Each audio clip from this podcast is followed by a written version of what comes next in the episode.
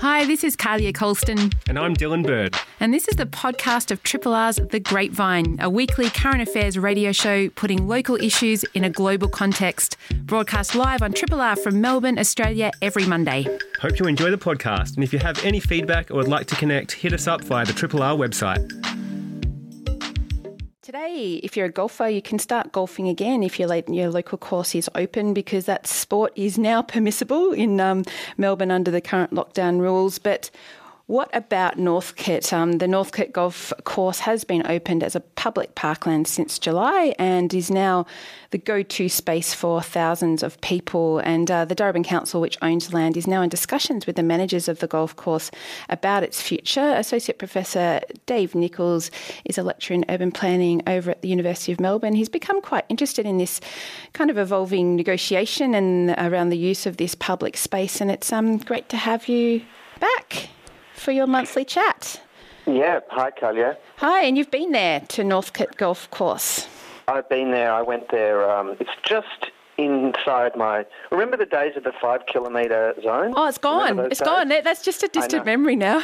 I know, distant memory. But I just, I, I, it's just inside my five kilometre zone. So I, um, I went, I went there on uh, uh, Saturday, and um, I was amazed. Like I was actually um, fairly ambivalent before this time. But I realised when I went there how, you know, kind of your weirdly one's sort of lived experience of an environment that, you know, you think you know, and then you realise there's this whole there's this whole huge area in in my understanding of like Merri Creek, Northcote, and so on. I just never really. Um, I don't know, canvassed as a as a as a space. It's just it was just a blank space for me. And when I went there, I was amazed at this huge green open space area that that definitely exists. And right now, it's, it's actually still open, I believe, uh, for two more days um, to to everybody. The um, right now you can go there and, and wander around and see. You know, it is pretty extraordinary that golf course. It's been a golf course since 1966. Uh, I understand it was reclaimed land. Uh, they they re-channeled the creek uh, at some time, I, I, think in the 50s. It's kind of fl- flood-prone land, so it can't be built on or anything, so it has to be used for something. And in the mid-60s, it was decided to uh, use it as a, to turn it into a golf course.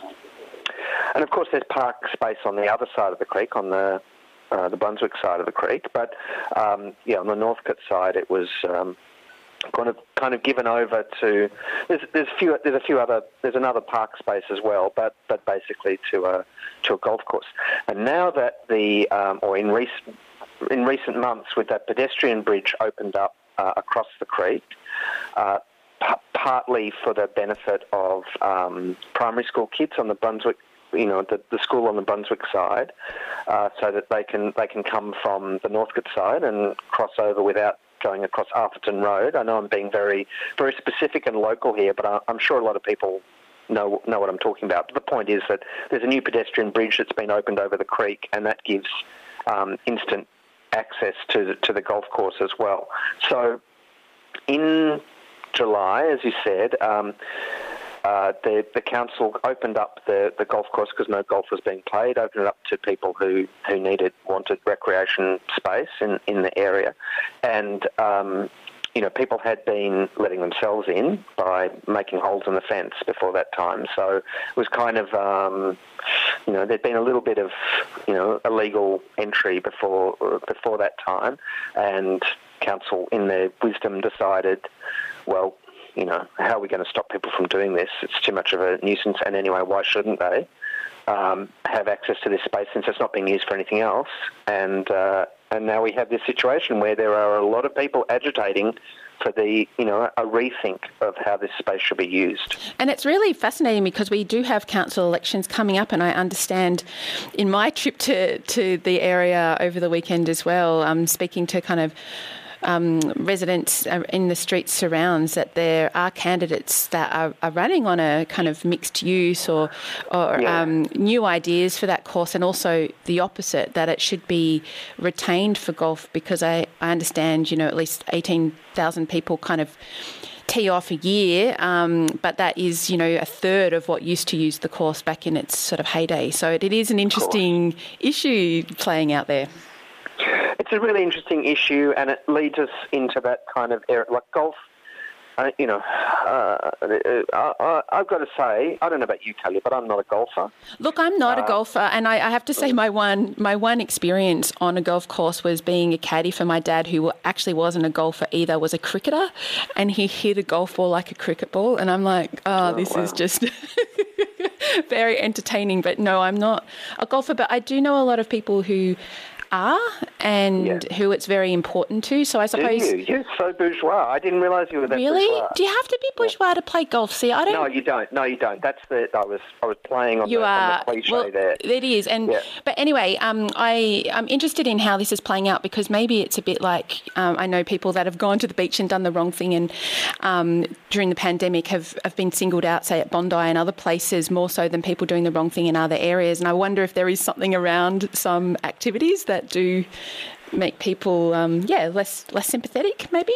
Um, because of the pandemic, I think um, the, the like golf, you know, look, I mean, it, see, it, it, it brings up all kinds of um, thoughts, thoughts and feelings for me when I think about um, Northcote, and you know when I when I read there's a there's a dedicated uh, Facebook page to um, unlocking the the golf course, which is like full of like fascinating ideas. Some people are being funny. Some people are very upset uh, about uh, the the idea that the golf course will be turned into, you know, just general park space. Um, some people are very upset about the idea that it wouldn't be. Uh, and there's there's all kinds of um, ideas for new new use and so on. But yeah, there there is this kind of sense of um, golf as being an exclusive activity, and it is you know does sort of make sense. Uh, the notion that this big open area should be uh, kept aside for use of members or you know members and their guests, sort of paying people who pay to use the, the course, and it's um, it is a pretty extraordinary space. But of course, um, it's maintained by the fees of the people who you know the reason it's an extraordinary space. Uh, you know, it's not just sort of this you know natural area that's um, just happens to be this glorious um, you know, expansive landscape. I was going to say the um, the, um, the, beautiful spongy, yeah, the the spongy picnic space um, yeah. that I witnessed is extraordinary, but yeah. because there are people that maintain the greens. That's right, exactly. That's right, and um, so that's so there are a few there are a few things going on there. It's it is you know I can imagine if I was a golf club member having been you know involved in the upkeep of this space for all this time. Uh, for then you know a whole bunch of locals to turn up and sort of go, oh my god, this is incredible. You know how how can you you know think that you own this or have a stake in this? We all should own it. You'd be like you'd be going, yeah, because we've kept it this way, we've made it this way, or someone made it this way, and we kept it this way. So it's that's interesting. I mean, the whole story of like the golf thing, golf needs a lot of space, and I think that over time there has been a sense that the pro of you know the, the the positive of golf courses around the city is what they're not. They're not, um, you know, polluting spaces. They're they're um, you know they're that kind of that idea of a um, you, know, you, know, carbon sinks, I suppose, in a way. They um, they certainly don't produce pollution uh, really, and they they do have a lot of um, extra advantages for uh, local wildlife. I mean, of course, they also have extra advantages for introduced wildlife. Um, they have advantages for birds and so on um, because they're relatively, you know, they're not, not disturbed, they're not ultra used spaces. And I guess that's another question. It's like, does every open space have to be used, used, used, um, and super available? And I don't think it necessarily does. But I put golf courses in the same kind of category as cemeteries, uh, oddly enough, um, because they're you know, they're big open spaces that are sort of semi-forgotten. They're not really noticed and not really thought about, um, but they they have this extra um, uh, advantage to the city because of what they're not. They're not. Well, they're not factories. They're not roads. They're not. Um, you know, they're not houses um, using all the resources that residential areas normally use, and so on. Uh, so in that sense, they're a, they're just a, a, plus. But I can also see why people would see them as uh, exclusive. I mean, by their very nature, they are literally exclusive. Um, most people are excluded from using them unless they want to go and play golf. Yeah, and I mean, look, seeing the joy that people were were getting out of using the Northcote golf course as a recreation parkland um, was, you know, pretty. It's actually pretty exciting. I was, I when when I was walking through, I, I, sort of, I just loved being there and seeing views of of the Russian church that I hadn't seen before across the creek, and and seeing, you know, the city from a different point of view. But I mean, now what comes of it, do you think, Dave? Um, I mean, there is a, yeah. a decision to be made, and I, I, suppose because you do, you know, look look to history as well. Have we seen spaces like this be contested in a similar way elsewhere that we could we could learn from? Like, great, a, yeah, great question, Kulja. Yeah, and so yeah, so once it's seen, it can't be unseen, right? I mean, you know, I think that there's a lot of people probably with the same kind of like you or me would not really have thought about it before this time, and now we've seen it. We know that it's it's glorious, and we sort of, you know, it's not like we're acquisitive. We're not like, oh, now we we need it all the time, but we might have some kind of now we have an understanding of it, and uh, and we know it's a it's a beautiful area.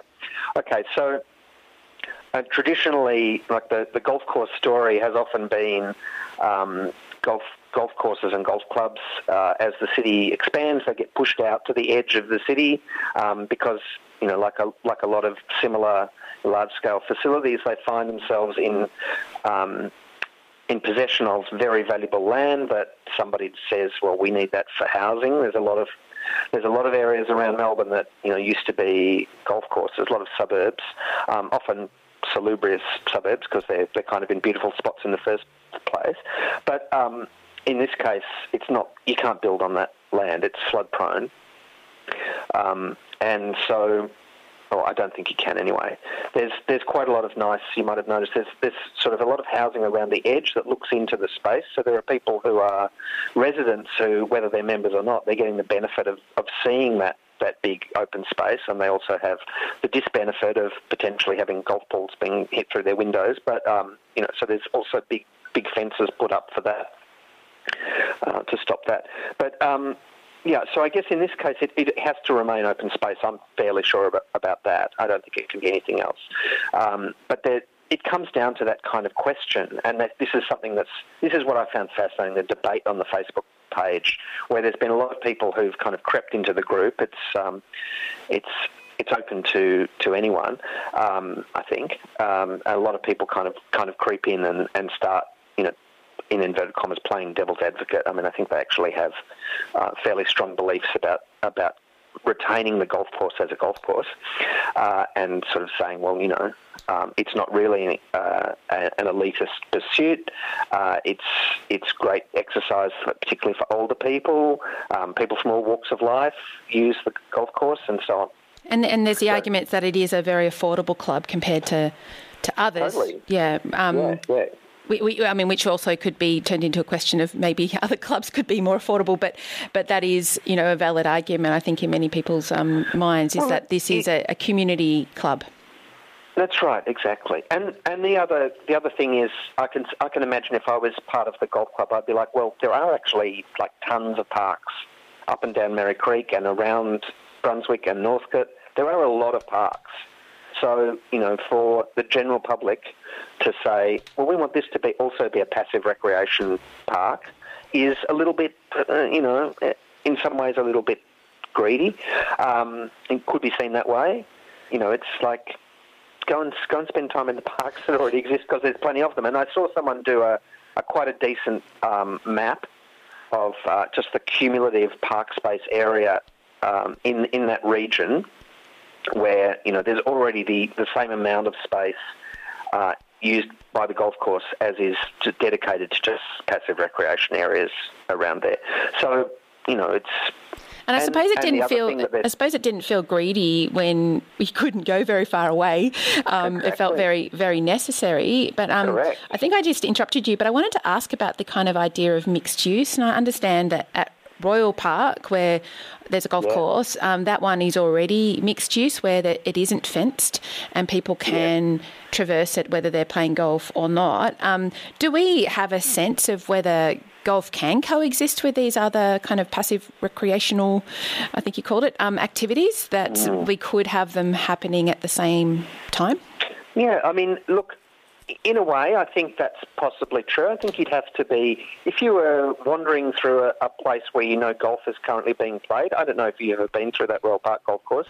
Um, I have, and I've been yelled at for. Um, you know, interrupting someone's shot or whatever they, they say call it. four? Um, yeah, they do. They say that. Yeah, I never understood that. Um, yeah, so um, the so there's so there's a there's an element of you know you'd have to have to have a bit of um, you'd have to be forewarned about the.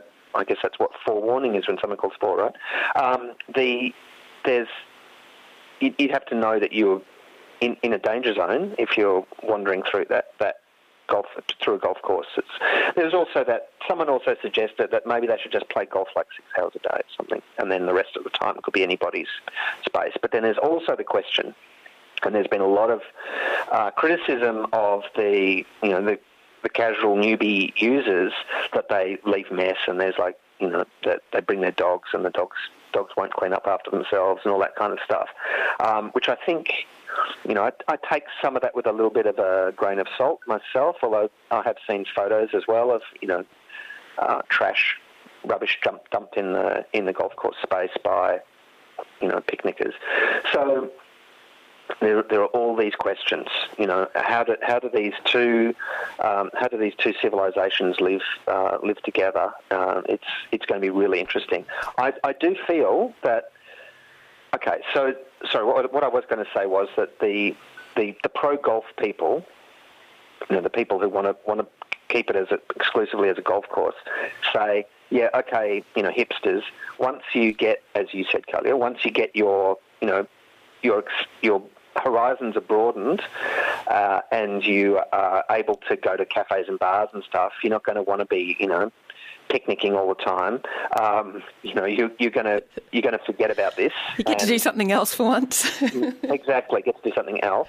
Um, and I can see that as, you know, I mean, I know that it's a little bit kind of withering, it's a little bit kind of dismissive to, to talk that way. But I can see the point, and you made the point that, you know, um, we were all kind of um, focused on our five kilometre zone until yesterday. And so we, um, we weren't. Um, what am I trying to say? We maybe maybe the people uh, of North can go into someone else's golf course now.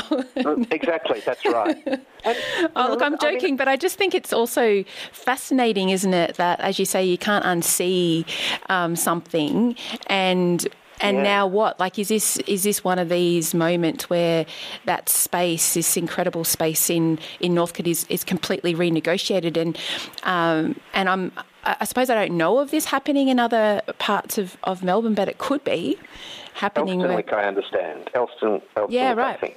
Yeah, or, or Elwood. Yeah, I think there's there's there's a kind of a you know a similar kind of story going on, and it and it does happen over time. Like there is a time at which people go, well, look, the local area has changed too much. We don't need a golf course here anymore. Um, you know, but often that, as I say, that often turns into kind of you know just uh, rebuilding over the top of it, and that's not that can't happen here. So it has to be open space. So then, yes, there is that question: what kind of open space, and or how is it going to be used? And you know, it's it's it's really. I think there's been there has been people have discovered each other. You know, uh, different different tribes have discovered each other in this in this way, and the um, you know, for all I know, the people at the golf course have long felt a little bit under siege. I, I don't know, but this has really brought things to a head, and I think it's going to be very interesting in the next year to see what what comes of it. But I certainly also think that people have been very focused. Uh, you know, the, the anti-golf people have been very focused on this in the last few months, and yeah, that things might change for them. Yeah, well, um, well, we get to speak to you monthly on this uh, show, so maybe we can maybe you can keep an eye on it for us. And, um, hey, let's let's let's look at it again in two years. oh, okay. Put it in, put Oh, it in your diary. Okay. I'll let you put it in yours. 2022, okay. A reminder I'll, I'll put it in mine. All right, I'll put it in mine. yeah, okay. Um, I, I need to say goodbye to you, um, uh, but we'll catch Thanks, you again in a month's time. And um, Yeah. yeah, look forward to it. Thanks, Dave. Okay, great. See you. Bye. Um, Associate Professor Dave Nichols, Senior Lecturer in Urban Planning at the University of Melbourne, talking there about the Northcote Golf Course. Um, it has been reclaimed by the community. It sounds like it's going to be still available as a public parkland at least for the next two days, and um, very fascinated to see what happens to it into the future. You're listening to a Triple R podcast. Discover more podcasts from Triple R exploring science, technology, food, books, social issues, politics, and more.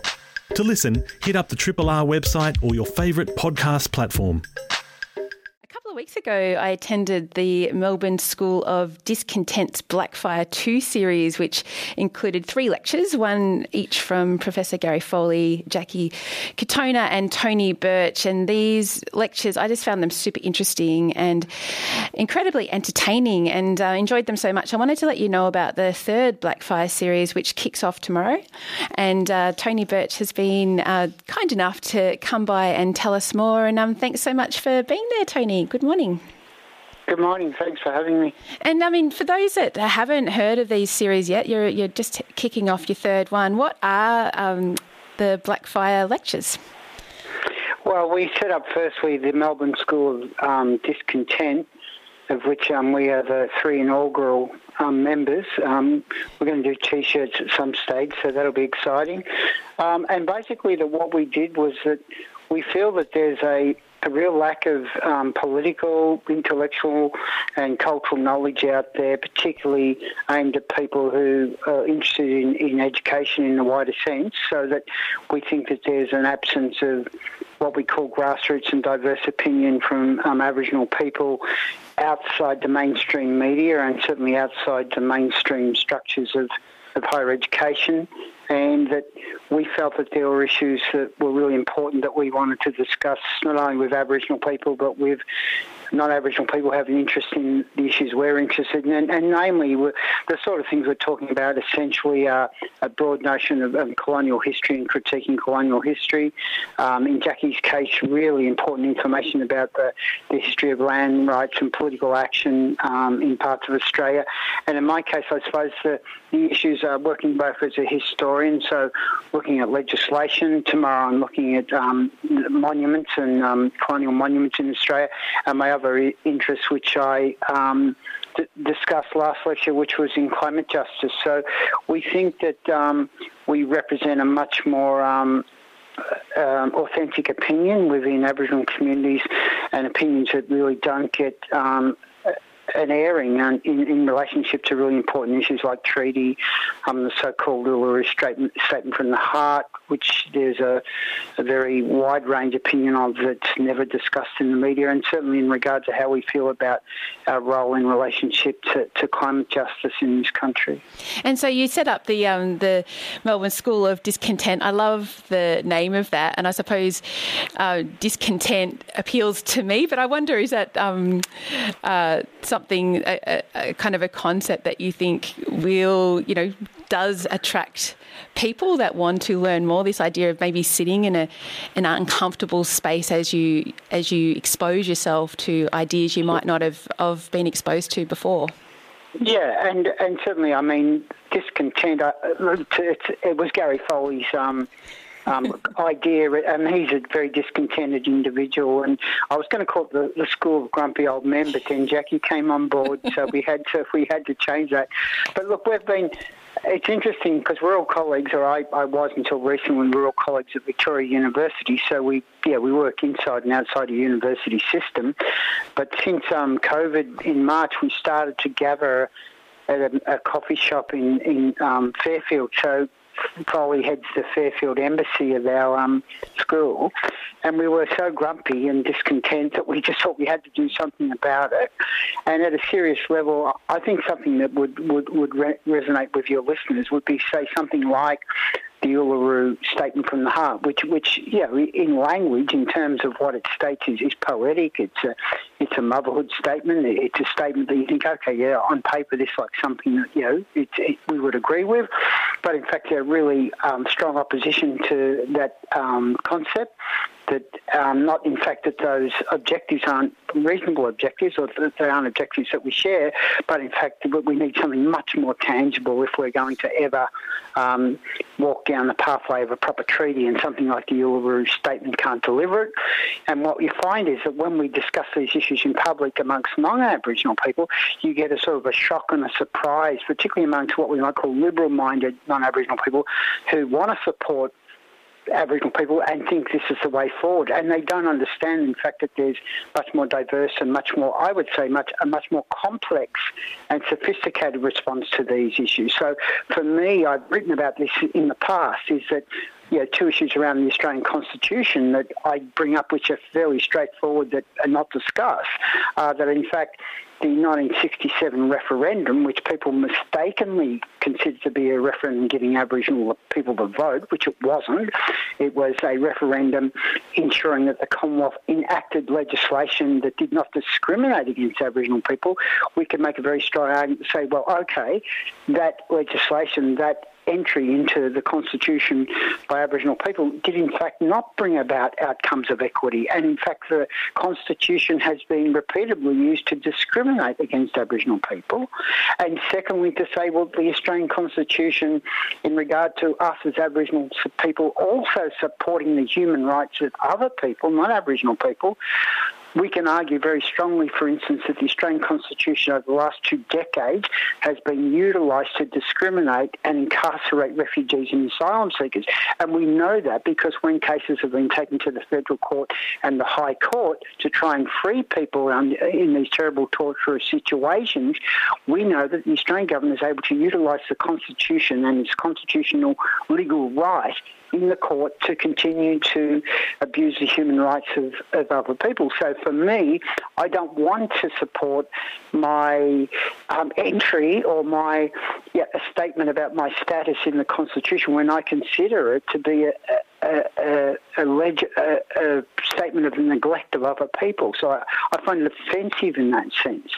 So that just by raising these issues, people get a shock as if this is some you know, new radical leftist or separatist position, and it's not. People don't have information about a lot of this stuff, but this is how we, we discuss these issues really widely within Aboriginal communities. And many Aboriginal people have opinions about treaty, etc., that you know, do not even enter into public discourse.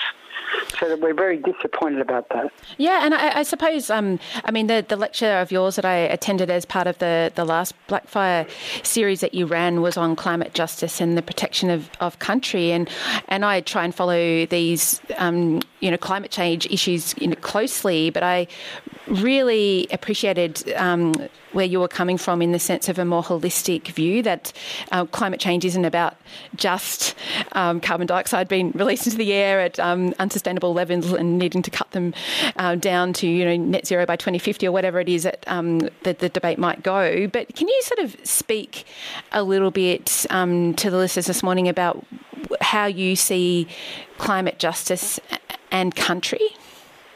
Yeah, well, I mean, look, there are, there are two what might seem contradictory, but they're not. There's a juxtaposition that we need to um, consider here. One is that I've come to the conclusion, and I worked on this project as a research fellow for five years, and basically it was it was twofold. It was looking at the way that Indigenous um, nations around the world respond to climate um, catastrophe seeking climate justice for their communities, and also looking at what's needed immediately and what we need to understand in a, in a philosophical sense. So I'm not naive. The fact is that we need a two, well, we need a multi-pronged approach, but one is that we're, we're facing disaster now. We all know that. So climate change and catastrophic weather events are not a future, these are not future events. We're experiencing them now. Um, in that lecture, I talked about, in fact, um, the Inuit um, nations of the Arctic Circle have been noticing weather changes and rising sea levels since the 1970s um, because they're on the ground, because they're, they're so um, in, enmeshed with understanding how country works. They, they were recognising these changes in much more subtle ways than scientists could ever have done in the 1970s. But what I'm talking about here is that we need policies and we need legislation, we need change now that will do all it can to protect communities who are suffering now, and that is about infrastructure, that is about money, um, that is about literally um, disaster relief, unfortunately. But what I've talked about and thought about more recently is that we need we need global um, philosophical change um, in the long term. So it's no good thinking about, okay, if we use renewables, if we think of, you know, some people support concepts of geoengineering, which geoengineering is a classic example of failure because what it's saying is that we can bring in new scientific techniques that will alleviate certain issues, such as, for instance, rising carbon levels. Now, whether or not that is the case, let's say you could bring up a geoengineering solution around carbon. To think about that solving your problem is ludicrous because that does not change your philosophical relationship, your ethical relationship with the earth, with country. And if we don't do that, and I'm saying if we don't do that outside Indigenous communities and societies, we will make the same mistakes as a global community again and again. Now, I'm not here suggesting that you, know, you need to let's all become Indigenous. That's not possible. That would be disrespectful. What it is to say is to think and consider how Indigenous people relate to country, how Indigenous people see country as as privilege over their own life. In other words, country is, is not, not only being equal to country, but country is, in fact, what we have to give authority to in that way to think about how can we change our relationship with, with the earth. And people often think about this as sort of some, you know, and it can become sort of some spiritual, sort of airy fairy sort of liberal notion of, of, of, you know, even some sort of hippie idea. It is not. It's a deeply ethical but practical understanding of how to be a person. Yeah, and to me, it's it's. I do a lot of walking, and I write a lot about walking. I'll give you a very tangible example about how people think. I drive. I, I do walk through the Dandenongs and you can walk along there and you come across a bit of road at one point, and you know people are driving up there to have day trips to enjoy the countryside the roadsides are just littered with rubbish that people throw from cars. So this notion that you go somewhere to enjoy it and yet at the same time you're abusing it is a very common way of understanding people's sense of their authority over a place. To even consider doing that is to show that your mindset is not equipped to in any way consider the country should be privileged over your, your existence.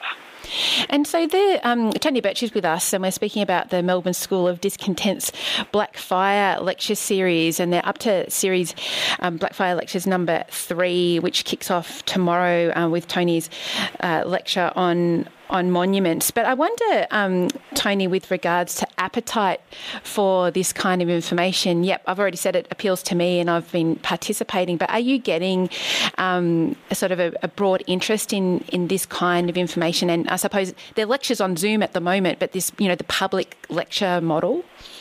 Oh yeah, I mean, uh, look, we we were forced in. Uh, yeah, many of us we've all been forced into this, haven't we? This sort of Zoom existence, which does drive you crazy. But I know that we've had over a thousand participants, so that um, Foley has a yeah an, an, email bank of people that he, he can now um, send out his weekly um, mission statements. Um, we've had great attendance at these, so that we know that there's a, a great appetite for this. But even like prior to this, we, we knew we, we, we, knew that there are interested people, and what we want to do after this year, and you know, hopefully after we're all out of various forms of lockdown, we want to think about how we can move this forward to other discussions. And we do think the online platforms are helpful in regard to, say, getting an international audience and actually bringing people in from overseas. But of course, we would much prefer to do this um, in person. The three of us, we like to work the room, and in fact, we like to engage with people and after the formal lecture, it's always better to have a conversation, you know, a friendly yarn with people after a lecture. So we want to do that. But I think for your listeners, is an important point to note is that even in this number three series, we actually didn't. We wanted to hand these on so that we have, in fact, a lineup of younger Aboriginal people. Um, I think the one for our proposed lecture three were all women. So we're looking at um, representatives from Warriors of Aboriginal Resistance, um, Seed Mob, who are the young Indigenous climate change activist group, and a younger group of Aboriginal women who are what we might call on, uh, on the public intellectual um, front. We couldn't do that simply because of time frames of people being very busy, and course with COVID being you know, doing a lot of other stuff. So, what I think for your listeners, what we'll be looking at next year is the three of us taking uh, a back a step back um, and allowing younger people to make sure that they take the forefront. And, and, I've said this repeatedly in the last year or so as I've moved away from academia that I've had a really good opportunity in the last couple of decades to engage with people around issues that are important to me, and I, I will continue to have some role. But the three of us are really um, driven by the idea that not only are there younger voices that need to be heard, but particularly Aboriginal women, younger Aboriginal women who are obviously yeah, the, the future future of our, our political activism and intellectual activism, we need to make sure that their voices are heard and, and they take on those roles as well. I mean, we're trying to, in a way, do a balancing act of being advising because of, yeah, particularly in Foley's case, incredible 50 year experience as an activist, but also saying, okay, it's, we need to allow other people to step up because there is nothing worse than spending your whole day listening to baby boomers, Aboriginal or non-Aboriginal. I, I mean, I he, you're pretty you're pretty entertaining. I mean, Gary just cracks cracks me up. I had my 14 year old watching his last lecture, and she was absolutely captivated. Um, and his one this week is called "When Your Best Friends Are Your Worst Enemies," and he has a look at, um, you know, I suppose. Um, high points and low points of the of, of 20 years yeah. um, of of political um, activity and movements here in in Melbourne. But what are you looking at to, uh, tomorrow with the with um, your lecture on on monuments? Okay, but I just do want to say I have to throw in a word about Foley. One of the things about Foley that people often um, misunderstand is that he has great friendships with non-Aboriginal people, oh, yeah.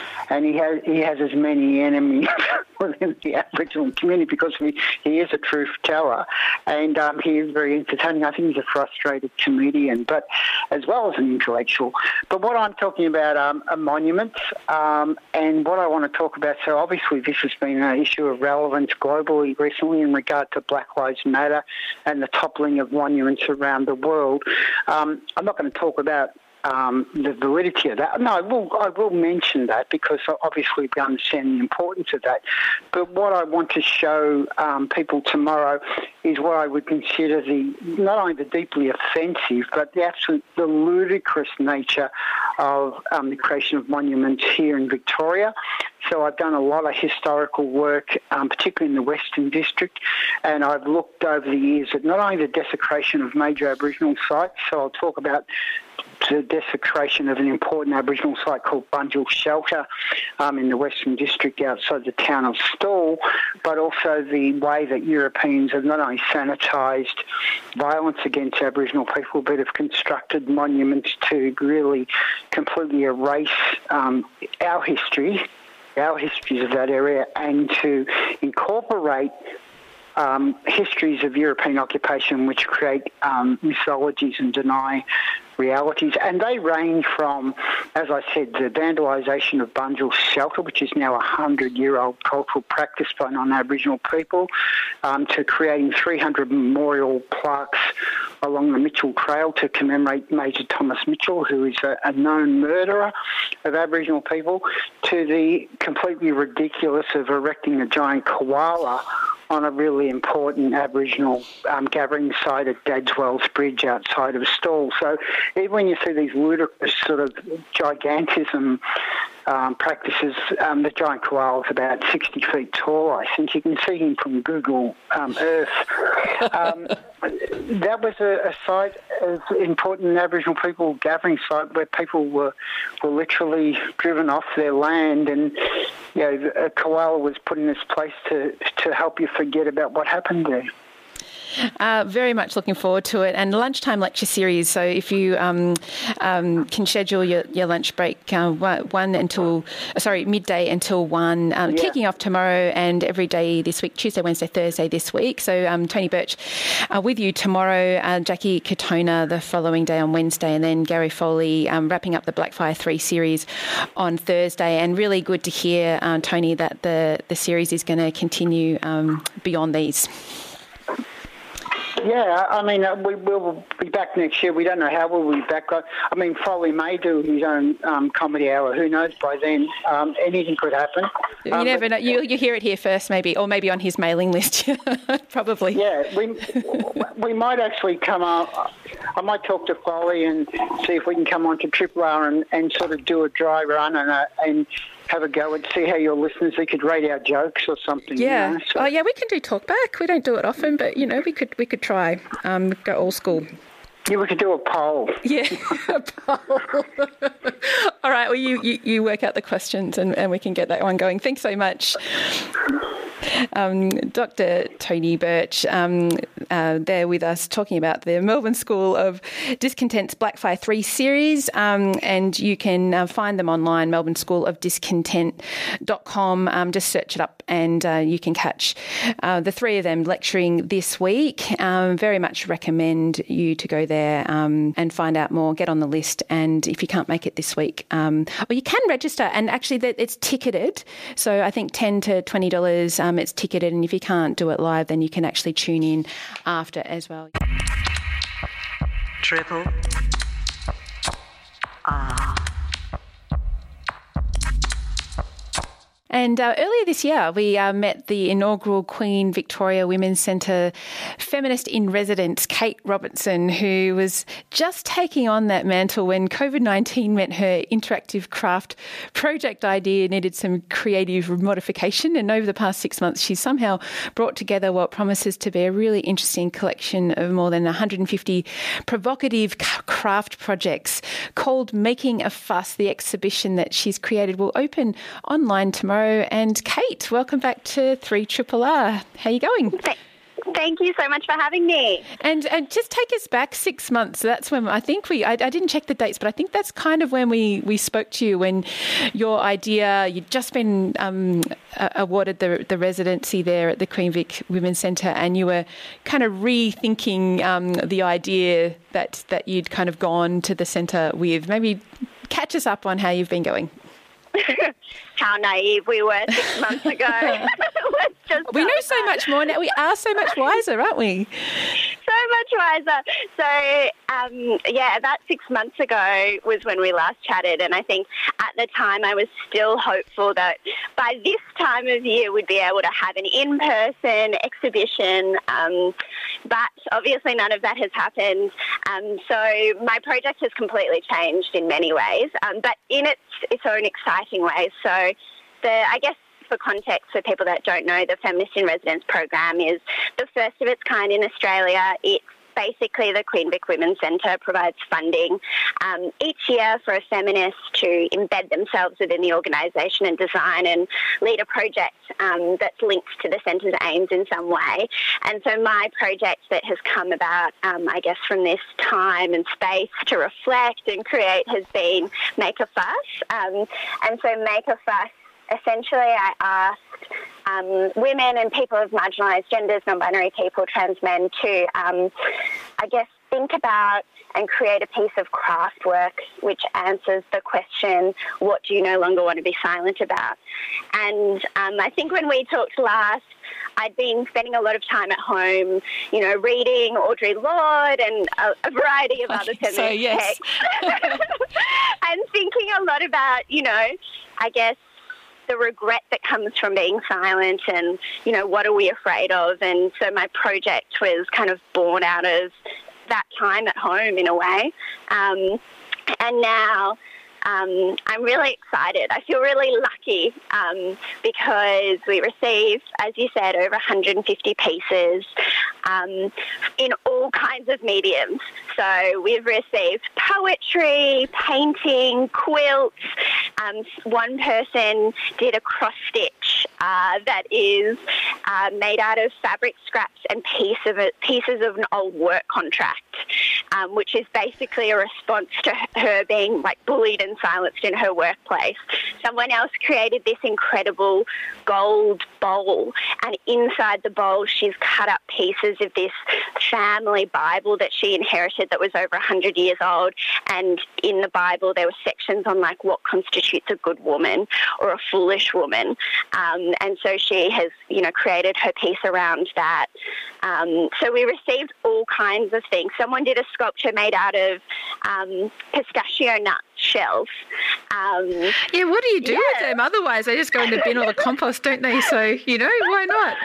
You create art, that's what you do. so, how did people hear about it? Like, what were the kind of avenues? Because I, I, do remember also that, I mean, look, all of us have had our plans tipped on their head. So, but this yeah. idea of adapting. So, if you wanted, you know, I, I, know that you wanted to run workshops and go out into the regions around Victoria mm. and things like that. So, but how did you, in the end, come to to get the call out to the, the people that did end up responding? Yeah, so um, a lot of word of mouth. Um, I also, I personally love snail mail. Like I just, I love the act of writing and receiving letters. Um, and so I created these postcards that I sent out to people, and you could essentially like invite your friends um, to participate in the project. So I sent out over 250 postcards to people, um, and then a lot of word of mouth. And I think that was the really beautiful thing about the project was I expected that I had to create the space, um, and that's what I really wanted to do in it. Um, is yeah to hold workshops and things like that. But what I heard from people that participated was that they didn't need me to do that work they themselves created the space and had crafternoons and, you know, virtual meetups with friends over Zoom to craft together and talk about what they'd been silent about. And I think that felt really special and personal. Um, and I mean, I guess I shouldn't be surprised. Um, like women have been gathering and creating and crafting together and using that in its own sub- subversive way um, forever. So um, it's kind of not a surprise that people did that. But those kind of moments felt really special as part of the project. That those women gathering and talking and um, yeah, that that it feels so personal. That's why every work feels so special and emotional in its own way. And we've heard a lot um, through this period, through the past uh, few months, that that women have bought the, borne the brunt of what, what we're going through now in many mm. ways. I mean, the statistics bear it out around employment and, and the caring roles and, and things like that. And I mean, look, everybody's had their own experience of the pandemic, and I, I think in many ways we've all, you know, we've all, um, you know, had our own things to deal with. But the, the numbers tell us that women have borne the brunt of, of many of the big shifts and, and the shutdowns and, and so forth. Have you discovered that through interacting with the participants in in this um, work, uh, Kate, that, that people have, you know, are experiencing a heavy load at this time, women? Yeah, definitely. And I think um, what what was so surprising, or maybe not surprising, maybe I was a bit naive in that way, but something that's so beautiful is that um, there's been a lot of people who've submitted works that, like I'm calling sister works in a way, that are by two people who've never met each other, that in some way feel whether in theme or how the work looks or what, what they've chosen to talk about or what silence they've chose, chosen to speak up about feel really much like sisters. Um, and you're like, how it, it's it's incredible that you these two people who've never met, um, I guess, have that experience. But I guess that's been something about this pandemic as well is that um, yeah, there are there are so many people that are going through. Um, very, very similar things, um, and it's it's no surprise that you know, yeah, women have bore the brunt um, of a lot of the the issues that have come about. Um, so I guess, yeah, it, it has felt very special to receive those works, and um, there's something really incredible about creating. And I think that's been something that I guess I've been thinking a lot about, and a lot of other people um, have thought about too, which is just like now at this time when social movements have really had to move into our homes, like crafting and craftivism, like really reminds us that we have the power to create something new and different. Um, and we can do that today, and we can do that in our own home, and we can do that with our own hands. So that's been really special. Yeah, Kate Robinson's with us. She's a feminist in residence at the Queen Victoria's Women's Centre and been running um, a project over the past six months and uh, opening an exhibition tomorrow called Make a Fuss. And uh, tell us how you doing the exhibition because I also understand there's some you've got some song and some audio and video as as part of what you're able to present online. Yeah, the unexpected joy of a virtual exhibition has been that anything is possible. Um, yeah, so... exactly right. Anything's possible except for all being there together. but we can be there in, you know, in, in physical sense, I mean. Exactly. Um, so I guess because my project was so much about connecting, um, I really wanted to include women's voices um, and non-binary people's voices in the virtual exhibition. So the virtual exhibition um, is going live tomorrow um, on the Queen Victoria Women's Centre website. Um, so you can check it out from 10 a.m. Uh, essentially, it's it starts uh, in in the lift of the building um, with a really beautiful special welcome to country, um, and it was I really I wanted people to listen to the welcome to country and kind of have that uh, have that idea of being in the elevator and you're just you're there and you're present because I think sometimes now we just you know click ahead, click forward, skip, um, but it's it's actually just so beautiful and powerful. Anyway, so you go into the lift, you have the welcome to country, and then the exhibition in the virtual um, sense is actually on the rooftop of the building. Um, and so uh, you can wander around and see these incredible city views, but also see um, the pieces. Um, when we talked six months ago, I really wanted um, to have this craftivist caravan um, that could travel to different parts of Melbourne and just be a pop up exhibition. Obviously, that hasn't happened, but we've retained the caravan in the virtual roof setting. so you'll be able to go in the caravan. Um, there are some sections that are themed. Um, so there's just by nature of the works that we received. So there's a section that's on bodies, um, another that's on emotion. There's a poetry corner, a section that looks at race, um, and you can just wander throughout the exhibition. In about a third of the works, you're able to um, click on the work and not only see it um, or read the description that the artist has um, created, but also listen to a voice memo um, from that person um, about their piece. And that those voice memos are so incredibly powerful um, because you're literally hearing from the person who's created the work. And some people have chosen to talk about the method that they've used. Some people have chosen um, to read a poem. Some people um, have had a really frank conversation um, about their experience um, and what that's been. So when you're going through the virtual exhibition tomorrow, really look out for those voice memos because they they're, they're incredible. And so um, you can tell us how people can find their way there. But when you say navigate, so I'm actually, you know, bet, better on a on a, a, phone, or like how, how do I actually do that? What what is the the space that you've been able to create? Yeah, so it's kind of like on Google Maps where you can click through, um, like walks, virtually walk through the rooftop, um, and yeah, and click on the works. That's kind of how it how it works. And the place for people to go is just to the to www.qvwc.org.au and it will be on the homepage. Um, yeah. And so, and you do though, um, just to to finish, it, you you do hope to have this open for for people to physically visit when we're permitted to do so as as well. Kate, is that the kind of idea? Yes. Yeah, so we're hoping, um, hopefully in six months' time we won't be saying that we were naive again, but we're hoping that it's going to um, launch um, on International Women's Day at the centre um, next year. And all the best for that. And um, I suppose, you know, are there other things that we should know about as part of your feminist in residence before we, before we end? Like, I, I suppose if people want to get in touch with you, they can do that through the the Queen Victoria Women's Centre website. Uh, yeah. yeah, and you've still got six months to run, I understand, on your residency.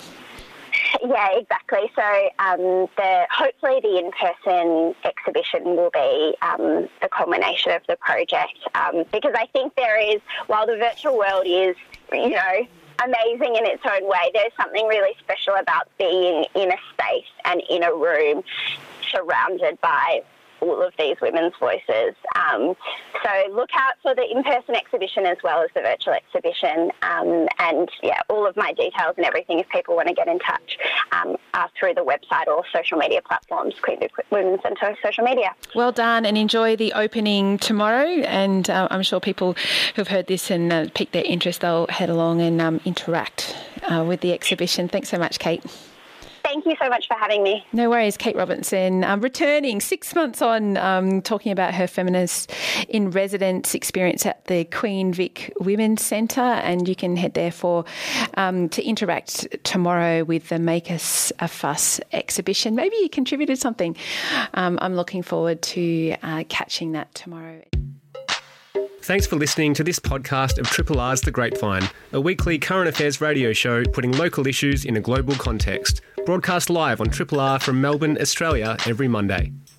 Hope you enjoyed the show, and if you have any feedback or would like to connect, hit us up via the Triple R website.